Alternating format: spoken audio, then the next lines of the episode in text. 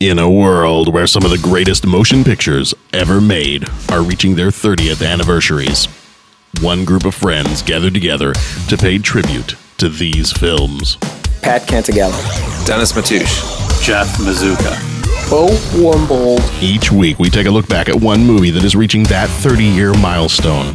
Whether you love seeing these films in the theater or enjoying them for the first time at home, we invite you to join us this year as we travel back in time to 1986. I am your host, John Reed, and you're listening to the 30 something movie podcast.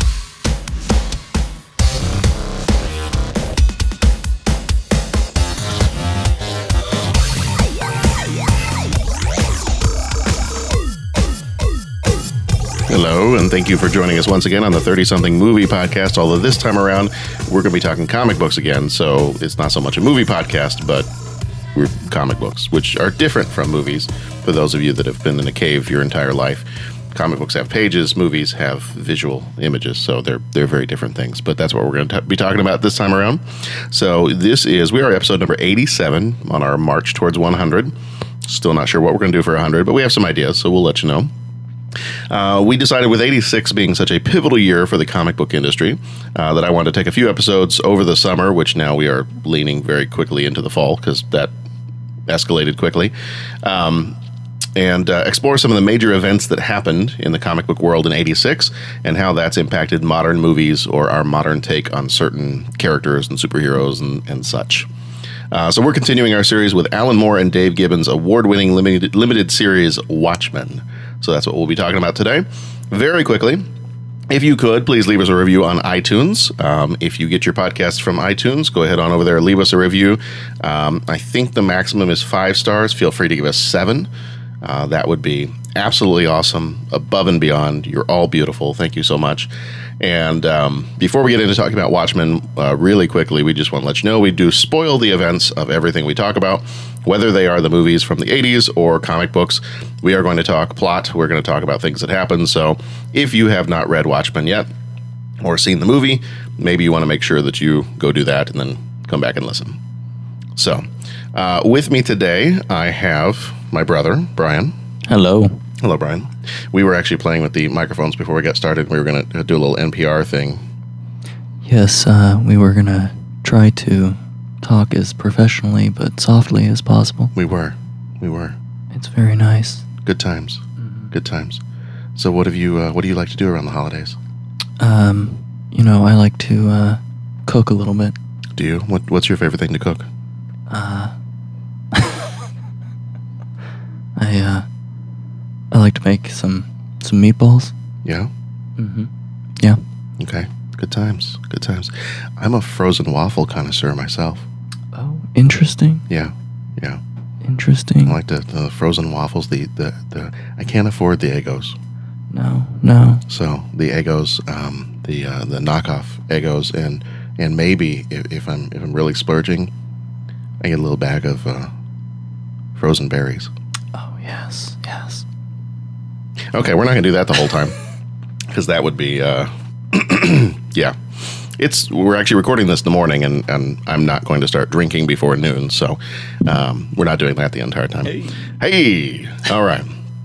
So, um, Brian, why don't you tell us a little bit about yourself? What, Okay. What, what, is, what do the people need to know?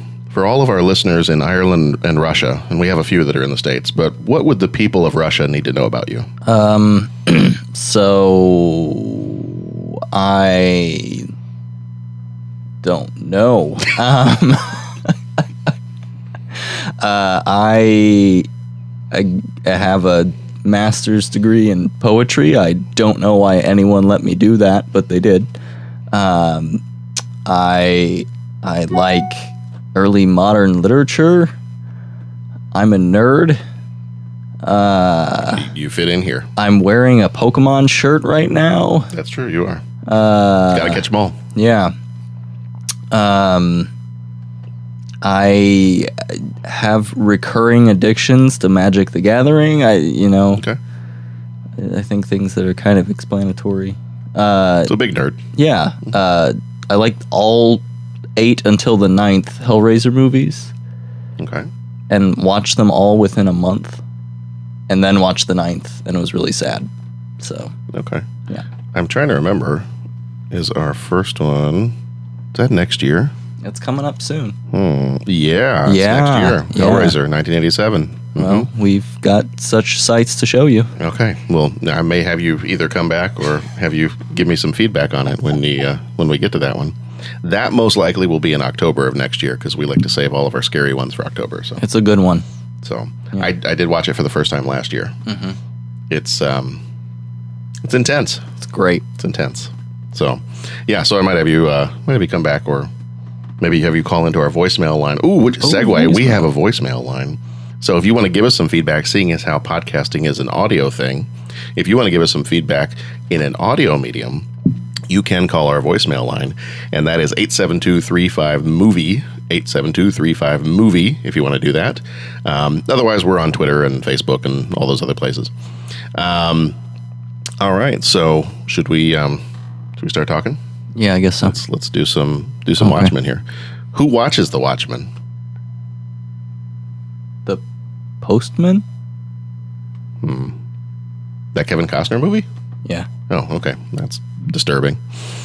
Um, all right, so we're gonna we're gonna talk Watchmen this time around. Watchmen was a 12 issue limited series that was released uh, from September 1986 to October 1987. It was written by Alan Moore, who has done uh, everything. Um, he has he did Superman, uh, the story Whatever Happened to the Man of Tomorrow. He did Batman: The Killing Joke. He uh, created Swamp Thing. He wrote V for Vendetta, From Hell, and The League of Extraordinary Gentlemen. The artist was Dave Gibbons. He did art on Judge Dredd, the Doctor Who comics, uh, Batman vs. Predator. He also did the art on Whatever Happened to the Man of Tomorrow, and the Dark Horse series Martha Washington Goes to War. Colors on this one, John Higgins. He did Judge Dredd, Batman the Killing Joke, and the series they did just a few years ago called Before Watchmen, where they treat it as like a prequel to the uh, Watchmen comic. And then we have the editors Len Wein, who did who was a co-creator of Swamp Thing, also co-created Wolverine, Nightcrawler, Storm, and Colossus for Marvel. And Barbara Kesel, I think it's Kesel, um, was the editor at DC and Dark Horse Comics, worked on some of the Batman and Superman and Superboy comics. Uh, she did the Superboy comics in the 90s when it was the, the new Superboy. Uh, as a prominent characters in this one, we have Walter Kovacs, Rorschach, Edward Blake, the comedian, Dr. Jon Osterman, Dr. Manhattan, Daniel Dreiberg. Do you say Dreiberg or Dreiberg? I always thought it was Dreiberg. Dreiberg, good. Okay, Nite Owl. Adrian Veidt. Do you say Veidt? Uh, sure. Sure. Ozymandias. And Laurie. Hmm. Um, how do you want to say her last name? Uh, Jazpezik, just Pezik, maybe. the Silk Spectre? Laurie Jupiter. Well, because that's why Well- they took the name Jupiter. Sally, was it Sally Jupiter was the. Yeah, Yeah. yeah, to anglicize it. Right. So we're going to either go, we can't figure out quite how to say her last name, but Silk Spectre, Laurie, Laurie, Laurie J. There you go. I apologize to all the Eastern European viewers, Absolutely. We listeners. right. Viewers, listeners, if you're viewing the podcast, we apologize to you as well. It's, uh, it's not a pretty picture. All right. So if the timeline skewed off into an alternate 1985, you'd be in a different movie. Um, but if it was this one, you'd be in an alternate America where superheroes exist in the real world. Uh, they superheroes showed up in the 1940s, 50s, and 60s, and uh, we have a world in which they're acting as if this really happened in the real world. Uh, you would have the premise of Watchmen. When the comedian, a former member of a superhero team, is killed, the masked vigilante Rorschach embarks on a personal crusade to uncover the truth, which ends up including a plot to kill or discredit all of the former heroes. So, I have a couple things here on the background of the story. Um, I don't want to do too much background because we'll just get into talking about it a little bit, but and those will kind of come up as we go along. But the original idea from this, Alan Moore wanted to create a story which deconstructed the superhero genre, and the original proposal was to take some of the uh, characters that DC had recently acquired from uh, Charlton Comics and use them to deconstruct the superhero genre. Some of those characters probably would have included, I think, like the Blue Beetle. Um, now I'm going to blank out on a lot of the different characters. Um, Captain Atom, some of those others that they acquired from this other company that they had purchased. They were going to use those characters, which is why you know, Captain Atom would have been Doctor Manhattan, Blue Beetle would have been Nite Owl. Um, so very very similar characters. But one of the editors at DC, Dick Giordano, told him that they couldn't feature the characters in the story because it was a tale that would likely leave those characters dead or totally unusable because of the way the characters were treated in the story. So I said, come up with your own brand new characters. Although Dead has never stopped comic books before. That is also true. Yeah, I don't know quite why. When I saw that that was their reason, I'm like, what do you, you in two years, you're going to reboot it anyway. So, no, it doesn't really matter. Um, one of the other interesting background things in here is other than Rorschach's journal entries, there is only dialogue. There are no thought balloons to try to explain the thoughts and feelings of the characters, which would have been kind of a rare thing in comic books at the time. So, uh, jumping on into Oh, and the Black Freighter.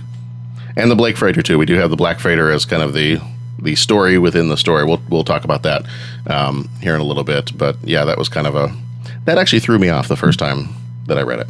I know I don't like the I don't like reading two things at the same time. Yeah. So yeah, we'll we'll talk about that here in just a little bit. But um, okay, so real quick, do you want to run through a, a summary of the plot? Let's do a, let's let's give the people a summary. Okay. Okay. So um, this opens up in 1985, and again, like we said, it's kind of an alternate reality where superheroes are here in the real world, which is why when we get to talking about the Black Freighter story, the comic books that people would have had wouldn't have been superhero comics because superheroes are real and they're not very popular, so nobody wants to read about them. Um, you have at the beginning of the story Edward Blake, the comedian, who we find out was a government operative, uh, is murdered and thrown out the window of his apartment and goes splat on the ground below. Um, Rorschach, one of the other heroes, in fact, I think Rorschach is the only hero that's active at this point because the rest have been either sent into retirement or they just decided not to do their superhero thing anymore because of a uh, government act called the Keene Act, I think it was. Yep, the Keene Act.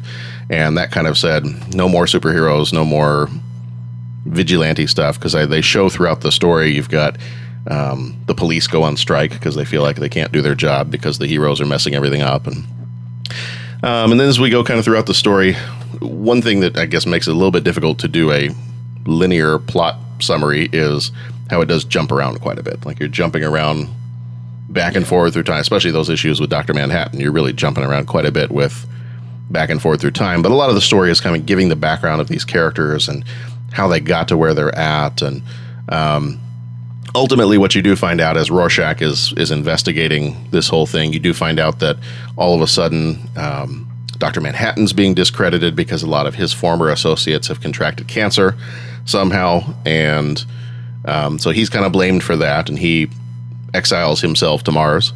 Um, and then Rorschach ends up getting arrested. He's framed for the murder of was it Moloch? Yep. I think he was framed for the murder of Moloch. So he's arrested and put in prison. And um, as the story goes along, you do kind of find out that there is this plot going on to try to discredit or kill the other heroes.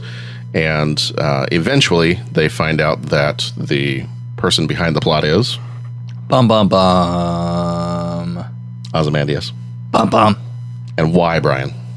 Uh, Why? because Why? oh, I'm sorry. Go ahead. okay. Uh, it's because he set up this entire plot um, as a means to set the world back on the path to peace by introducing such a great trauma that everybody has to put down their pointy sticks and atomic bombs um, and come together to work to a single goal, which in this case is to repel an alien menace. We all need a common enemy. So um, if it's not terrorists, it's aliens. Yep. Okay. We- we'll try not to get too political here. It's going to happen. It's going to happen. With, this book. It, With yeah, has to. Even though it's funny, Alan Moore did not want it to be political. In the articles I've read, he's like, I didn't mean for this to be a political thing. If you read into it that it's political, that's fine. But I'm just talking about the world. I'm not talking political parties. Just everything is like, political. Well, Alan, um, can I call you Alan? Um, no, I don't think so. It's But like saying, well, I really didn't want you to read any anarchism into uh, V for Vendetta. Right. It's not what I was going for. Yeah. So, uh, as we get further into the story, um, a lot of the heroes kind of come together. They do bring Dr. Manhattan back to Earth, um, and they kind of confront Ozymandias. And ultimately, at the end of the story, uh, Rorschach is vaporized by actually vaporized by Dr. Manhattan. That was Yep. kind of a strange twist I didn't see Yep, coming the forgot, first time. I forgot about that. Right. I'm like, oh look, the heroes are banding together, and he just vaporized his teammate. That's that's not cool. Yeah. Um. So, and then the end of it is a fairly ambiguous, open-ended kind of ending Yep. where the world might be in a better place. Maybe. Maybe. maybe but then it like hangs that the uh, the the right wing new frontiersman paper has Rorschach's journal which would blow up the whole plot behind the aliens that it was all Ozymandias and all that and uh, just kind of hangs it there Right. You know, we don't really ever find out. Doctor Manhattan, I think, goes off. Doesn't go off into space. off and into another like, I'm gonna go. I'm gonna go create life somewhere Yeah. else. Okay, God, have fun. So yeah, so it ends in kind of an ambiguous way, and I'm I'm trying to. Well, I know we'll talk about some of the differences in just a minute, but I'm trying to remember the movie. I don't think ended in quite as an ambiguous way. Think it was still pretty similar, but it was similar but if I remember correct it's been a little while since I've seen the movie the movie ends differently there's not a big space monster right, there's thing. not an alien. It's just a Um, it's just a blast that goes off that is supposed to register like Doctor Manhattan, right. and then And he leaves for it. because he thinks if I hang around, then this will cause a problem.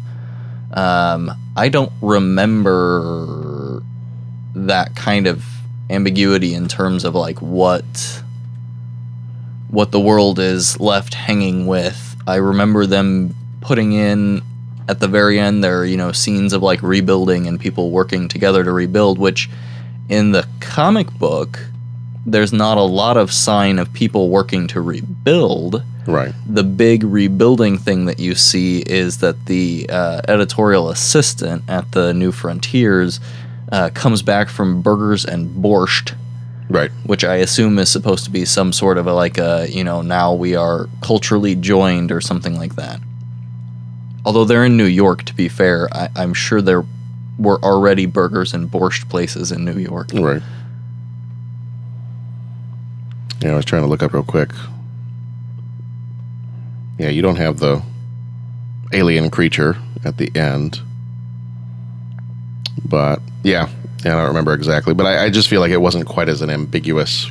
No, The world is in a crappier place, no. or, or will be in a crappier place shortly. Okay, so, all right. Well, Brian, let me ask you: When was the first time you read this?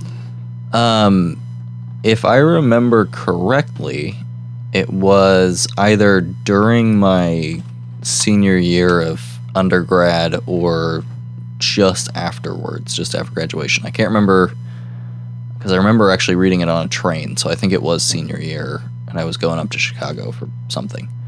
Um, and that would, I mean, that would have been like. ooh, five, four years ago, something like that. I don't know. Okay.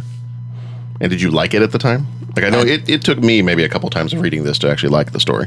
I am actually in the opposite. So I liked it the first time I read it, Oh. and now the second time that I've read it, I really don't like it. Oh, okay. Because that's I, I read something somewhere that that was kind of their plan for it was that this is a story that you really need to read five, six, seven times to get everything. It's like one of those movies that is so dense that you have to read it multiple times. But I kind of found like I feel like this is the third time I've read it now, and I think I, I can't say that it's one of my absolute favorite stories that's ever been done, but I definitely like it. There are things that I appreciate about it more rereading it now versus the first time I read it when I was just like, "What is this?" Yeah, I I the first time I read it, I think I kind of liked it a little bit more just in the I don't know. It's one of those things that it's it's a very kind of angsty book and there's a lot of nihilism to it and the the dystopia can be very attractive as like the alternate history and all that. Um, but a lot of the stuff that I read while I was working through my masters also had a lot of, you know, it would either be on the face nihilistic or the world would seem to be in a dystopia and then something would come out of it that would illustrate, oh, yeah, actually, you know, we can move towards something better. Whereas Watchmen, I kind of feel like it ends with anywhere we go, this is probably going to go back to being bad. And I just kind of, that kind of gets under my skin a little bit now. Mostly, and I know we say we're not going to get too political, but mostly because I think that we're in a an environment where people are much more willing to say we are stuck in an endless loop and there really isn't much that we can do to fix it. And I just don't like that attitude. So, so do you think now would be a good time, given the political climate and other things? Would now be a good time to reread this if you haven't read it, uh, I or to reread it again if it was has been a while? No, absolutely. I think it would be a good time to reread it because I think that there's a lot of things in there that point to, you know, points points that jar between what the text has and what you know the real life reality has. At, I mean, at any moment to read the thing critically, there's a lot of things that Alan Moore does to kind of gloss over large parts of America and not really read them. I mean, New York is kind of portrayed, and I know it's 1985 mm-hmm. and it's a different New York in 85 and all that, but New York is kind of read as this one dimensional, I, I don't know, like cliched New York. Everyone's tough and the streets are dirty, and, you know, there's, uh, there is quote unquote diversity because we have, I think, a whopping one black couple and one lesbian couple. but it's like it never goes into That's diversity in '85. Yes. it never goes into their community.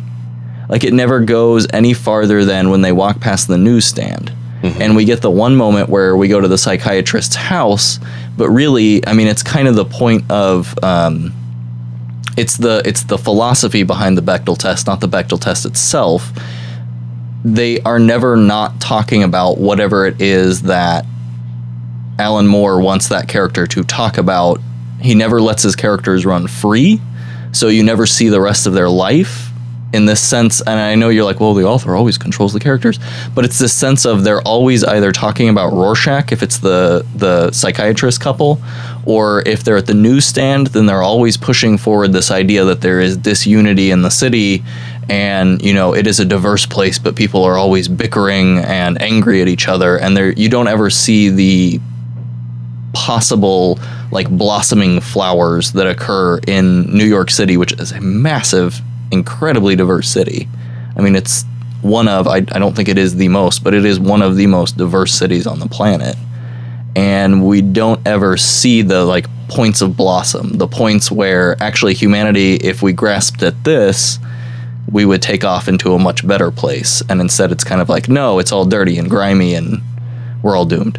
So is that because the story is not about humanity? Because the, the, I think the main thrust of the story, at least what I've read from some of the art, uh, interviews with Alan Moore, is that the whole thrust of this story is if superheroes were real, what would their lives really be like? Like, what, as people, what would they be like? What would they do when they don't have the mask and the cape on? So, do we need to have the rest of humanity portrayed as a character, or do we need to have? I, I guess. I guess my question is, does it matter? Yeah, no, you need Do, the. we, do we need to see a real New York, or is the focus? Is he trying to? Is he doing that, keeping it one dimensional, so the focus stays on the superheroes themselves? But then where are the superheroes from? I mean, are the superheroes from the Beach Boys, California, which is like this vague sense of what a you know what the place actually is? If the if you have okay, so like Hollis Mason lives in this little apartment in New York, but you don't really get a sense of where he is like where what new york borough is he in? What is the neighborhood like that he's in? The only thing you get is eventually the skinheads bust in and kill him. And it's like the same thing with uh, with nite owl. You get that he's a superhero and he's kind of got this you know batman feel with all the gadgets and uh, archimedes and all that. Um, but you never actually and that's that's part of my problem with the book is he wants to show that they're real people but they're never actually real people they're still doing things that are either superhero things or things that we would think are appropriate for literature. You know, you, you never see like, all right, Nite Owl is thinking up the next uh, article he's going to write for whatever you know uh, ornithological journal, and he's doing it while he's in the shower or taking a dump or say- something like like something that a real person does. He's taking a dump in the shower. No one. I hope not that. Wow. I don't know. Maybe. Who washes the watchman's shower? Yeah. There we go. But I think that's my you know part of my issue. That is, escalated quickly. Yeah. That, yeah. That really Wow. took a turn. I feel like that would be more Rorschach style. A little bit. Yeah. A little bit. Where's my face wash? Give me my face wash. You're not locked in the bed. I'm not locked in the bathroom with you. You're locked in here with me. Oh, that's scary. Uh, but I mean, it's just you know, part of my issue is that a lot of the what if they were real people, it still remains within the sense of writing of that real people still have elevated conflicts and lives that go beyond the absolute everyday. So you take, for example, you know, things that deal with real people. Um, there's an amazing poem by uh, Gabe Gudding who I will go ahead and confess was my thesis advisor. Um, so here's a plug for Gabe. Um, but one of the lines that I remember, and it's just amazing. So uh, he, he wrote this book called In Defense of Poetry, um, and it's a lot of these kind of moments between uh, uh, funny things and um, very serious things, mixing it all together, and it's poetry. So it's this high art form and all this stuff that most people don't actually read. Um, but one of the lines, and it is the line that stuck with me throughout the entire book. I'm sorry, Gabe, but at the same time, you might think this is funny. The line that stuck with me the whole book is, "It's amazing what a fart can hold aloft." like, you know, it's I gotcha. it's one of those things that you I can smell what you're cooking. Right, no, right. and it's the same thing with like uh, uh, Nicholas Baker's Mezzanine. It's an entire novel that is about entirely just ephemeral, everyday, almost inane things. The plot of the novel is the guy gets on a um, escalator, and that's pretty much it. And it's just the stuff that he thinks about throughout that time. As he's riding the escalator. Right. Um, they're tiny, tiny thoughts, but you know that this kind of blurs into more what it is to be human. And part of my issue with Watchmen, to bring this all back, is that most of the characters in Watchmen don't have superpowers. Right. They are that kind of 40 style, you know, they don't have a superpower, but they have a lot of money, or they're a good shot, or, you know. Or I was a pro boxer, so I'm going to put on a costume and, and beat the crap out of people. Right. Or I just thought this was the right thing to do, and Yeah. I have a nice haircut. Right. Uh, some of them don't even have nice haircuts. No, some of them don't. No. Um. So you so you're not buying the. You're not buying the. Uh, this story is is focused on people and how people would react if they were real superheroes and if superheroes were real in the world and so you're not you're not buying what he's selling. No, not like not even in the slightest bit. And uh, the other issue with that is that you know where is the where is the rest of culture in this story? I think that they occasionally turn on the TV and it's like uh, either the news or it's Ozymandias, you know, commenting on like how sexy the TV is and that's why they're going to go to war Right. there's nothing in terms of the rest of culture. You know, there's no real counterculture outside of the uh, skinhead punks and the uh, like uh, uh, lesbian feminist poster, and that's about it. I mean, there's no counterculture to put a punch to any of this stuff, but we know that anytime you have any kind of, uh, I don't know, tyrannical Nixon, you're going to have some kind of counterculture crop up. So my, you know, my question, and I was reading a lot of this because, you know, I read this against looking at other things that are kind of from the '80s that deal with something dystopian. Well, I'm reading this against David Bowie, to be honest, Yeah. and I see so much more life in David Bowie, and I wonder where is the David Bowie in The Watchmen? you know, and he wasn't the only, David Bowie's not the only one. Where are the rest of the musicians and the artists and Watchmen that you know provide some people with a voice in stressful times? Yeah. So it's not.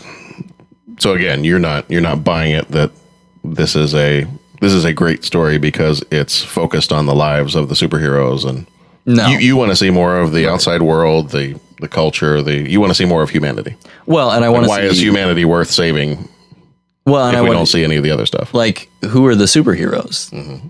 What's their you know what is a person's favorite album? Because all these people sit around stressed out all the time, but you're trying to tell me they never listen to music, and most of them don't even refer to music. they don't refer to novels.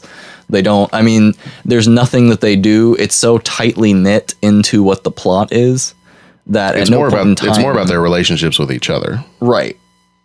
But I mean, there's no means, you know, there's no means to you understanding them as a full bodied human being. There's only means for you to understand them as in relationship to Related each to other. each other, yeah. And more importantly, in relationship to the genre of superhero comic books. Mm-hmm. And I think that's part of my problem is it's not a bad story. I, I mean, it's a, I don't want to say it's a fun story because it's not a fun. It's not fun it's at not all. it's kind of horrible. Um, it's not a fun story, but it's you know it's good for what it is in terms of the genre. But I'm always I'm always interested when people say this was the thing that pushed the the genre in such amazing and interesting ways, because realistically, it pushed the genre further into the genre. It didn't push the genre out of itself. And you know, there's a um, a lot of arguments on you know what the avant garde is, and it's not to say the Watchmen is avant garde by anyone's means. It's still very much a commercial comic book. Um, but I mean, the basic sense is that it's two genres rub up against each other, and at the site of conflict, that is the avant garde. Well, what is the Watchmen being the product of conflict with? Because as far as I can tell, it's like The flashy, colorful superheroes. But with Your, what? your weekly your weekly superhero story that maybe doesn't delve so much into the superhero's personal life. I'm I'm just I'm throwing that out there. right. No, and I mean that's part of my issue is I Like, can't you don't- see the other side of conflict mm-hmm. within it. You know, I understand that it might be it might be that flashy superhero mm-hmm. with like, Like I'm I'm thinking of it as like stories or something, Right. but that's not. I'm thinking of it as like a, a difference between well, the, like the difference between say like a Superman comic versus The Walking Dead. Right. Like Walking Dead is almost all entirely. There's a little bit of action here and there, but it's almost entirely dialogue. It's almost entirely people's relationships with each other and how they deal with their conflicts and their problems. Whereas in Superman, it's probably mostly you know 30 pages of punching and explosions and Right. occasionally you get a little bit of character development in there. And I, not that I'm bashing Superman comic books because I love them, but um, you know, I think that was that was the attempt at to try to push back against that. Um, so I guess one of my one of my follow up questions for that then would be, um, Alan Moore was also uh, also mentioned in an interview. I think maybe just about ten or so years ago. I think it was a 2003 interview somewhere, and I, I I lost where I found that from. Um, but it was a two, I think a 2003 interview, and he said he was talking about he was kind of lamenting the fact that comic books had taken the deconstructed superhero of Watchmen, and they had kind of taken Frank Miller's Dark Knight uh-huh. Returns and had said, "Oh, hey." These are really popular. Let's just make all of our stories grim and gritty and set in reality. And and Alan Moore was kind of saying, no, no, no, no. That that was not our purpose was not to create something that you should use as a model for all of your other comic book stories. Our purpose was to showcase another side of the comic book genre that you don't normally get to see. And and I think he in the article actually he he lamented and said that he was disappointed that the grim and gritty realistic take on superheroes had become a genre. He- I think he said something like, I've, I'd never intended Watchmen to become a genre, but now modern comic books have kind of taken that since like the 90s on. yeah. They've kind of taken that and they've said, oh, well, we're going to, we're going to put our superheroes in these grim and gritty and brutal situations and we're going to make their world so dark and people are so interested in that because of things like Dark Knight Returns and Watchmen and so I don't know, do you do you agree? Um, I mean, I don't. There are some things that I'm like, yeah, grim and gritty is fun, but it's usually when it's campy. So I love Judge Dredd. I Mm-hmm. Love Judge Dredd. Grim and gritty with a little humor in it. like 2000 AD, that stuff is I'd like eat that up. That is fantastic. Mm-hmm. I always liked um there's another British one, Death's Head. yeah, that we used to when we lived in England that we I used to read a little bit, and that was kind of another one. That's like there was, it's it's violent and it's extreme and sometimes brutal, but at the same time, there's a lot of humor in there. Oh yeah, no, it's great. It's you know stuff like the guy has a in one of the Judge Dredds he has a super powered sniper rifle, but it's solar powered. So Judge Dredd just changes the weather, and that's how he beats him. There you go. I'll just wait till nighttime makes and stop he this makes guy. he makes Mega City One snow or something like that, you and that's go. how he beats him. And it's just like that's ridiculous. That's hilarious. Like what what even is this? Um, but yeah, I mean, you know, I, I kind of have two feelings, and the first is I totally agree. I think a lot of the grim and gritty stuff is, to be frank, kind of boring. Um, it's it's boring, and it c- always comes with this sense of we did it like real life, so it's serious now. But then you sit there and you think, wait a minute, what do you mean you did it like real life? This is a work of fiction right. there is no real life in a work of fiction. There never has been. There never will be. Even in the greatest Dutch masters, you still know it's a painting. Uh, I, I mean, that's let's go all the way back to Mimesis for that. But um, the second part of this, I always think it's funny when when uh, uh, authors, especially, but you know, just in general, most artists. Um, say something like, "Well, I didn't mean it to take off in this way. I didn't mean this thing to happen." Well, it's like, no, no, you didn't mean it. There's a whole group of people behind this that you don't get to make their decisions. Right. you know, I didn't mean uh, the grim and gritty to take off and take over comics. Well, no, you didn't. But you're not the you're not the editors at DC. You know, to be fair, the author gets to make as much as the author gets to make, which is usually a somewhat limited input Right. uh, you know, to certain degrees, I mean, you can say that most authors didn't mean certain things to happen with their text. I would guess almost everyone would say, I didn't mean this thing to happen. Um, and it's always funny when they do these interviews because it's like, what do you expect the person to say? Like, yes, I'm glad that I created this genre that will will go down as that time that we were all kind of dark and dour and listened to too much grunge and wore too much flannel or something like that. Like, what you what do you expect the poor person to say? It's like when you ask an athlete how they did after a game. You, there are certain pan responses that, of course, they're going to say that. Because otherwise, it was like, no, I'm happy that everyone's sad now. That was my goal all along. Like you're the real supervillain here. I, Right. I, I don't know. And the, my other part of that too is uh, uh, this kind of links back a little bit to something we were talking about before. I do think it's interesting that he pulls the old comic book characters, but doesn't actually pull old comic books. So it doesn't have the diversity of old comic books in it. Really, Watchmen has all of these, I'm sure by 85, what people thought as old comic books. But forget when you actually look at comic books from like the 30s and the 40s, they're ridiculous. I mean, I just showed you one last night that there was a ripoff of like Rin Tin Tin. And I mean, like Scooby Doo style dog solving mysteries. Right. There are all sorts of um, It was weird. Oh yeah, there are all sorts of.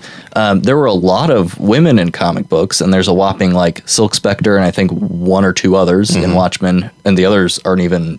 I don't know if they're drawn, but I know they're mentioned. Yeah. There's a lot of women who are especially like masked women who beat up men. There's a lot of that in the 30s, Yeah.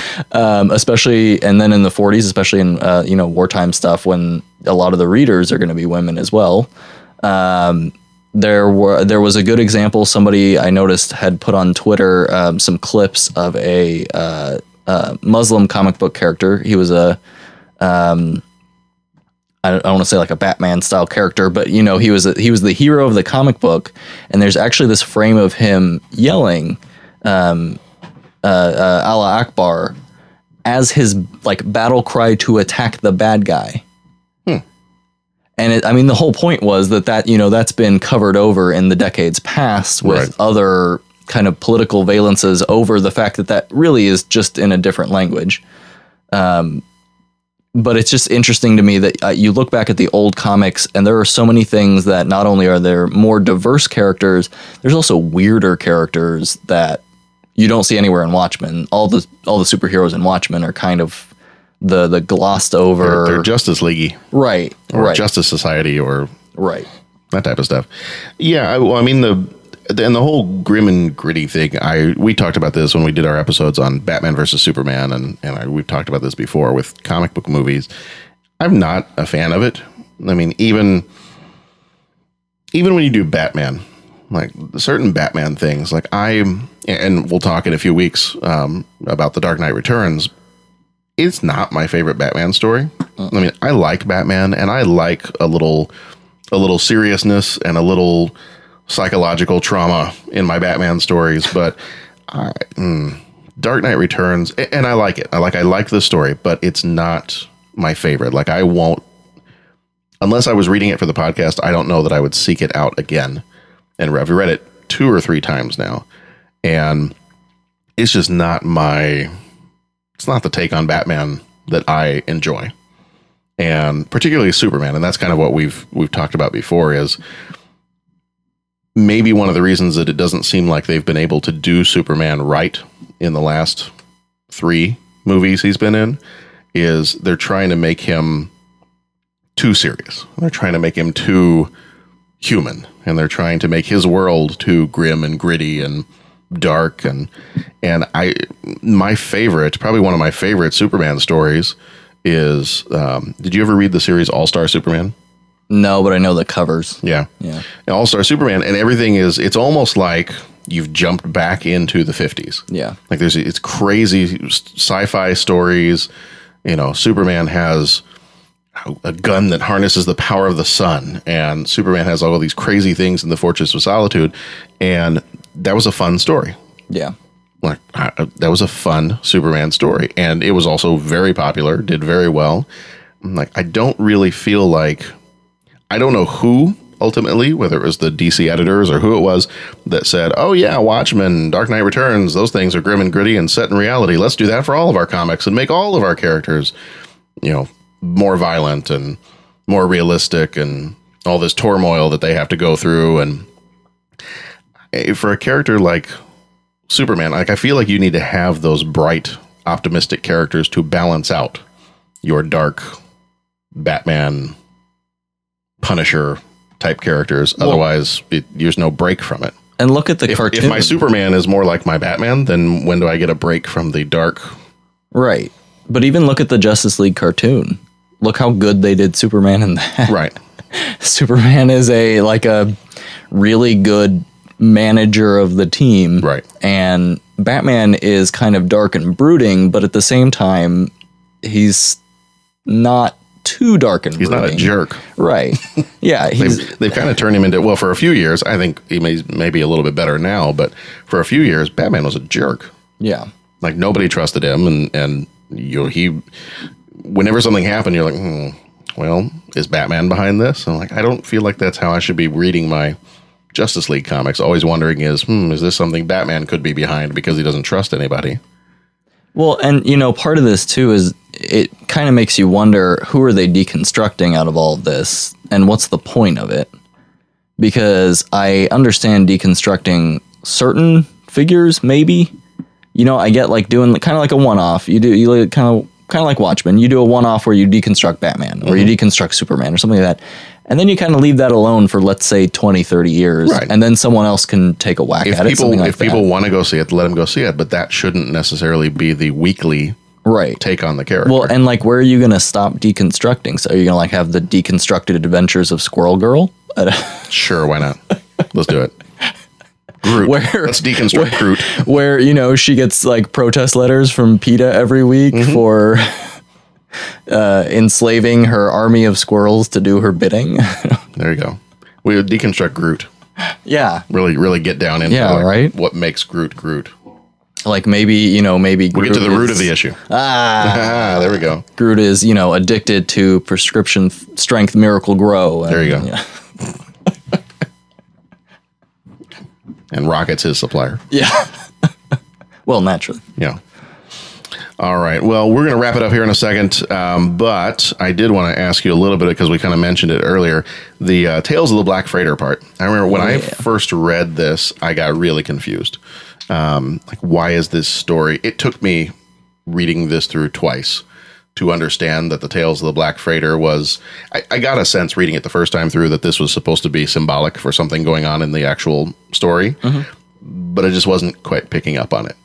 So it wasn't until maybe like the second time through reading Watchmen that I really got that this was supposed to kind of parallel the stories of of Ozymandias and some of the other characters and but I don't know still I don't know that I like it.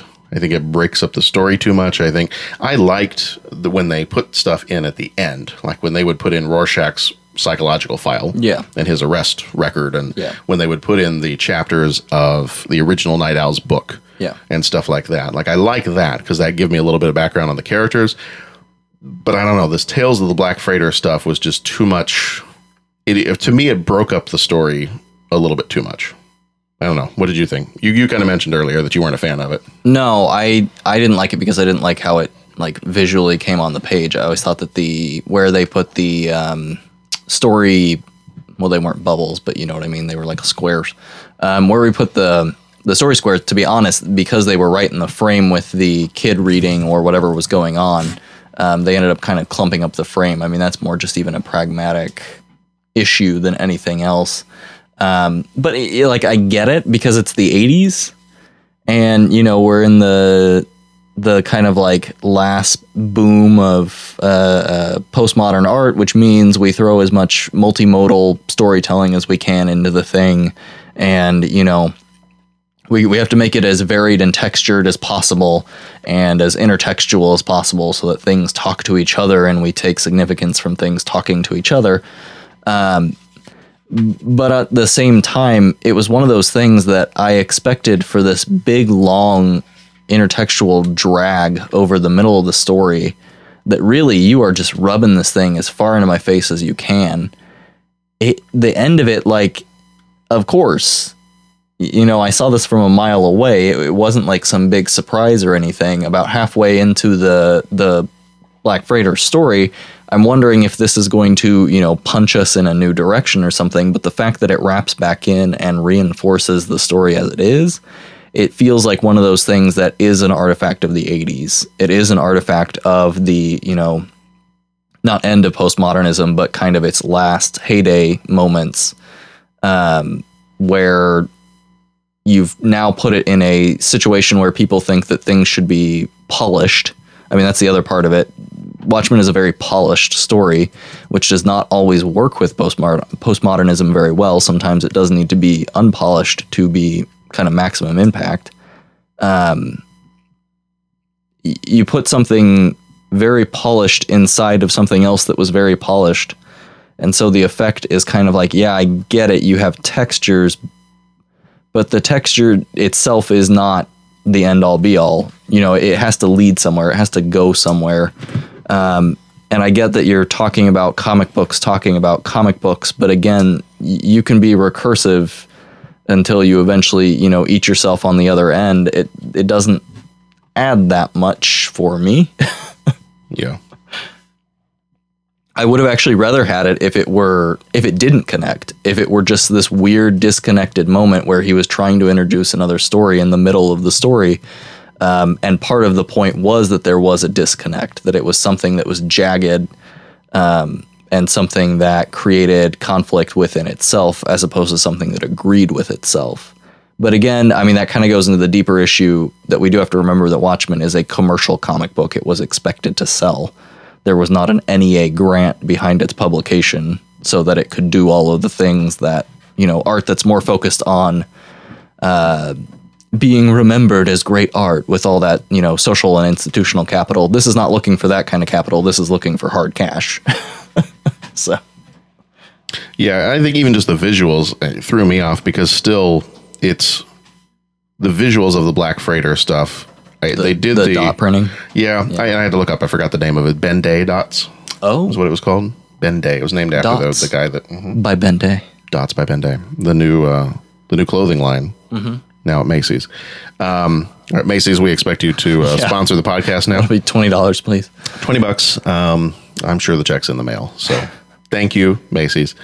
Um, it, I think it also threw me off just because I'm looking at one page in particular. We turned to, I turned to one of the pages in the graphic novel I've got, and I'm looking at one side of the page. On the left page, You got the, um, I think that's when the newsstand guy is talking to somebody. Um, yeah, you've got a scene kind of going on the newsstand, and you've got the colors are very much oranges and purples, and and then you switch over. The next page is one of the Tales of the Black Freighter pages, and it's the same colors. It's like oranges and purples and blues and yellows and and the only difference is it's the Ben Day dots coloring as opposed to the filled in coloring of the other one, and that I think really threw me off. And the mixing, the mixing in of the um, Black Freighter kind of not speech bubbles, but the narration bubbles. Um, you know, I, I think that kind of threw me off a little bit because the first time I saw those, they looked similar enough to Rorschach's journal, um, kind of the thought bubbles for Rorschach's journal. And I was like, are we, wait, Rorschach's on a boat now? Hold on. And then it would get to the pictures of the guy on the, on the, uh, marooned on the island. And I'm like, we're, hold on. What, what are we doing with pirates now? Like, why is this guy eating other people's corpses and weird, crazy things like that? And, or burying his friends. And so I, yeah, I don't know. After having read it, read it a few times, I don't know that I appreciate the Black Freighter part any more than I did the first time. No, And I didn't appreciate it the first time. it, it doesn't. My appreciation for the graphic novel overall has increased a little bit. Again, I, not one of my absolute favorite stories of all time. I, I enjoy the story. I like it, and I can see, I can see what made it something that was so interesting in '86. But the Black Freighter stuff, uh, like I was glad they didn't include that in the movie.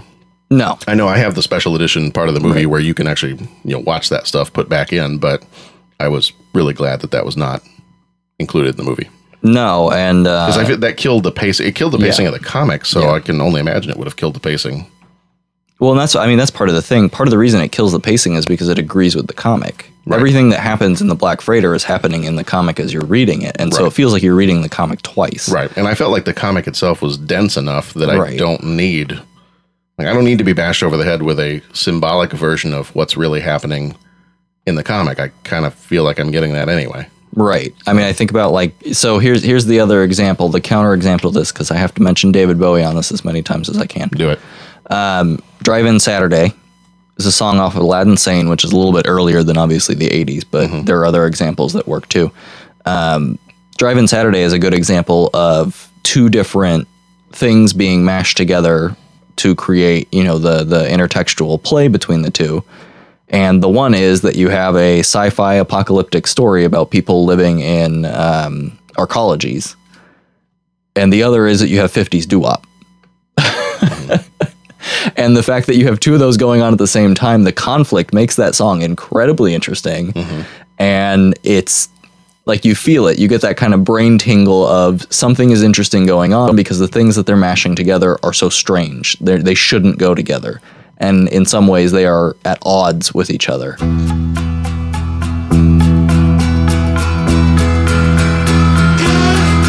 Let me put my arms around your head. Gee, it's hot. Let's go to bed. Don't forget to turn on the light. Don't laugh, babe, it'll be alright. Pour me out another phone. I'll ring if your friends are home. Perhaps the strange ones in the dome can lend us a book we can read up alone and try to get it on like once before. When people stared in Jagger's eyes and scored like the video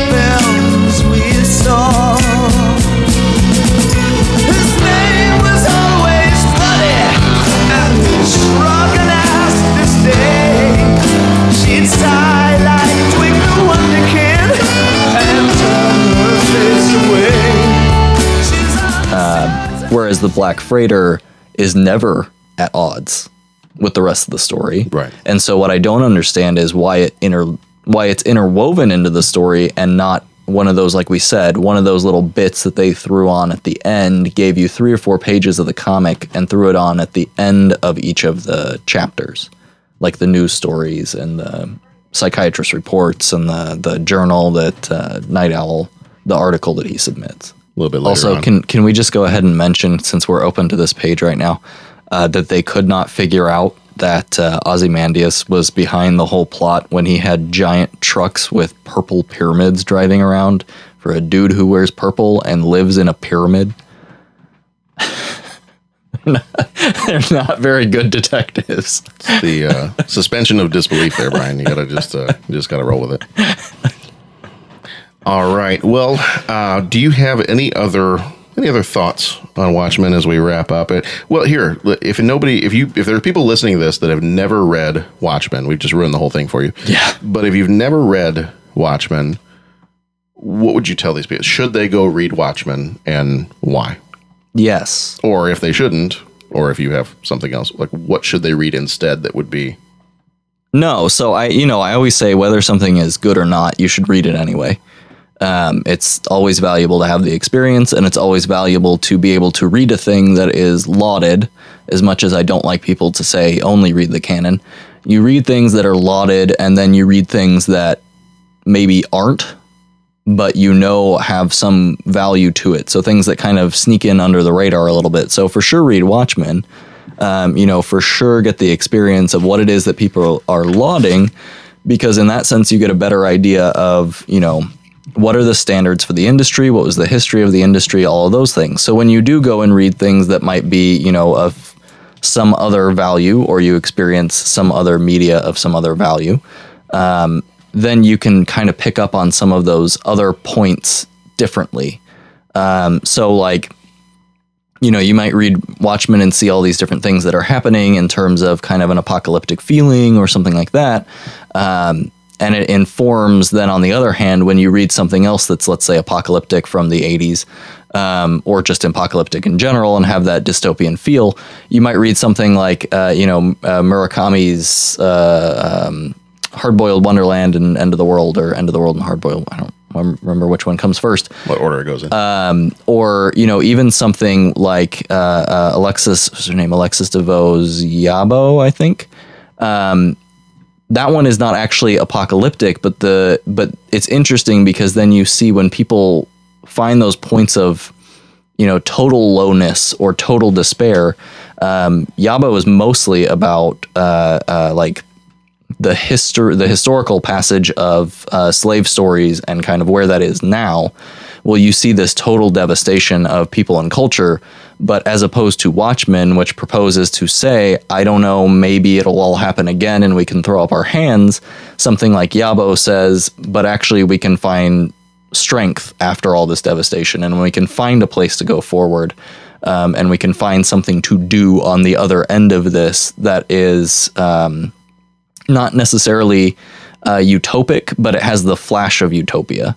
Um, it's the kind of thing that um, Jose, uh, Jose Esteban Munoz talks about in Cruising Utopia, which is about um, queer utopias and finding spaces in like uh, Andy Warhol's art where you see the utopia when people who may not belong to that community don't.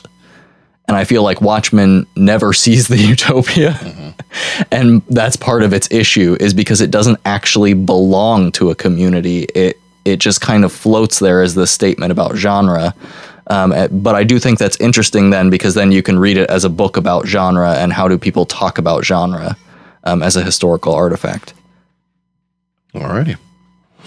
All right. So, yes, if you have not read Watchmen, it, go out and give it a try. Uh, you may enjoy it. Um, it is, you, you can find it collected. I think there's several different editions. Um, if you want to go nuts, I have heard that the, when DC was doing, I don't know if they're still doing those or not, called the Absolute editions, they would be these oversized, I think they like in, enhance the colors and these oversized, huge, um, blown up pages uh, of the original comics called the Absolute editions. I've heard that that one, the Watchmen Absolute edition, is is very very pretty. Um, so hey, there's that one. There's a regular graphic novel. You can get them in the single issues. I now I never read the before Watchmen. Did you ever? No, I didn't. any of those? No, Okay. I didn't know. I think that was 2009, maybe. I'm trying to remember. I think it might have been 2009 that they came out with those, and it was supposed to be kind of this prequel story of some of the adventures of the characters of Watchmen when they were active superheroes. So, but I never never took a look at that one. I will say if you are going to watch it, find like a cat or dog or something that you can hug afterwards. To watch the movie. Well, I was even just the book or the, Oh, to read the book. either one. You need to find something fuzzy that you can hug afterwards So because that you feel better about yourself yeah and, the world and yeah, and you're not worried about Nixon for four terms or whatever it is. In the right. All right. Well, okay. Space Nixon. That's what go. made me think. There you go. Yeah. Um, well, really quick, I, I did not. Uh, I did not ask you this. Let me ask you this before Okay. we before we sign off. Um, what is uh, of the works of Alan Moore? Uh, what's your favorite? Um, I I would guess it's probably V for Vendetta. I will actually, yeah, and it is the graphic novel. It's not the it's not the movie um, because the graphic novel. The reason that I like that probably the most out of the stuff that he's done is because he is just being as blatant as he can, and I I like it when authors just say, yeah, you know what, this is what I think, this is what you know I believe, and we're just gonna lay it on the line. We're just gonna put it out Deal there. with it. right. Um, I think it's the strongest uh, point, whether you agree with it or not, and I don't agree with it, but um, it lays it out on the line very clearly. Like this is a book about anarchy, and this is what I see an anarchist hero being. And I, you know, I appreciate that level of uh, straightforwardness. Alrighty. So, as also, if you have not read V for Vendetta, go check that one out too. And you recommend the graphic novel over the movie. Yeah, the movie's fun. Um, I think it do is a like lot the of fun. I do like but the- it's the difference between uh, V in the movie is all about democracy and freedom, and V in the graphic novel is all about tearing down the government. And that's pretty much it. Yeah. Alrighty, well, that's going to do it for our Watchmen episode. Uh, you can join us back here probably in a few days uh, because we've got, uh, we're going to try to shoehorn this in between some of our movies. You can join us back here in a few days and we'll be talking about the Danny DeVito, Bette Midler. Um, I don't know if I want to call it a classic. It, I don't think it's a classic. Ruthless People. Um, and I've, I've watched it. I think that's all I'm going to say about it for now. I will say my, my parting shot here if you have ever cast a Nintendo movie for anything, Danny DeVito is your is your lead, or is at least in the movie. That's true. Danny DeVito for Mario, uh, Danny DeVito for Great Detective Pikachu, uh, Danny DeVito for the Goron King in Zelda. Okay. I mean, I don't know if you could fit him in there, uh, but certainly Danny DeVito as uh, um, uh, Metroid. Okay. You just want Danny DeVito for Not everything. Not Samus. I mean, we can Right. get someone else to be, but yeah. You just want Danny DeVito for everything. yeah, so in a Nintendo movie, somewhere in a Nintendo movie. yeah. Okay. But definitely Great Detective Pikachu. That needs to happen. Okay. All right, Danny, you heard it. So get your uh, get your agent on that. Get in the Nintendo movies. Let's make it happen. Uh huh. Okay, just as a quick reminder, you can find us at 30podcast.com. That's probably the best way to go about finding us because that is our official website. From there, you can find the Facebook page, the Twitter account, the Instagram. Uh, we are on Stitcher, Satchel, Google Play Podcast, iTunes. You can listen to us directly from 30podcast.com. You can email us, 30podcast at gmail.com. Every time I say 30 podcast, it's a 30 podcast. Um, so 30podcast at gmail.com. You can also give us a call and put in some audio feedback uh, by calling us at 872 35 movie. That's 872 356 6843. Uh, we usually record every Monday night, so we'll try to post up on Twitter what we're going to be talking about that week. And uh, then you can send us some feedback either through Twitter, Facebook, email, or through the voicemail line. So again, like I said, next week or next within the next few days, we'll be talking about ruthless people, and then uh, the next week after that, we're talking about Hannah and her sisters, the Woody Allen movie. So if you've got any feedback for us, Facebook, Twitter, uh, voicemail line, email, however you want to get that to us. Um, but until then, we will see you next time. Go watch some good movies. Be excellent to each other. Go watch some good movies, and go read some good comic books. Uh, our next comic book episode most likely will be The Dark Knight Returns. Um, that one probably coming up at the end of September or beginning of October, but we'll let you know as it gets closer. All right, take care, everybody. See you next time. I did my best. It wasn't much. I couldn't feel, so I tried to touch. I've told the truth. I didn't come to fool you.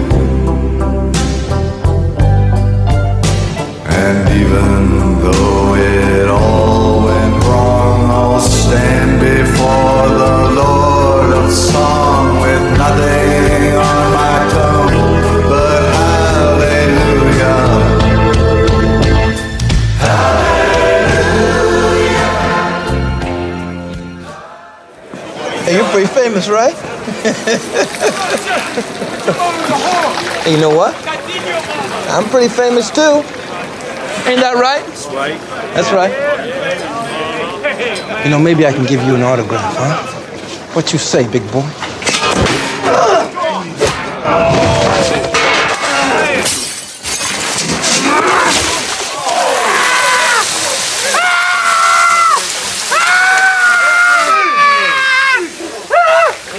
None of you seem to understand. I'm not locked in here with you in here with me!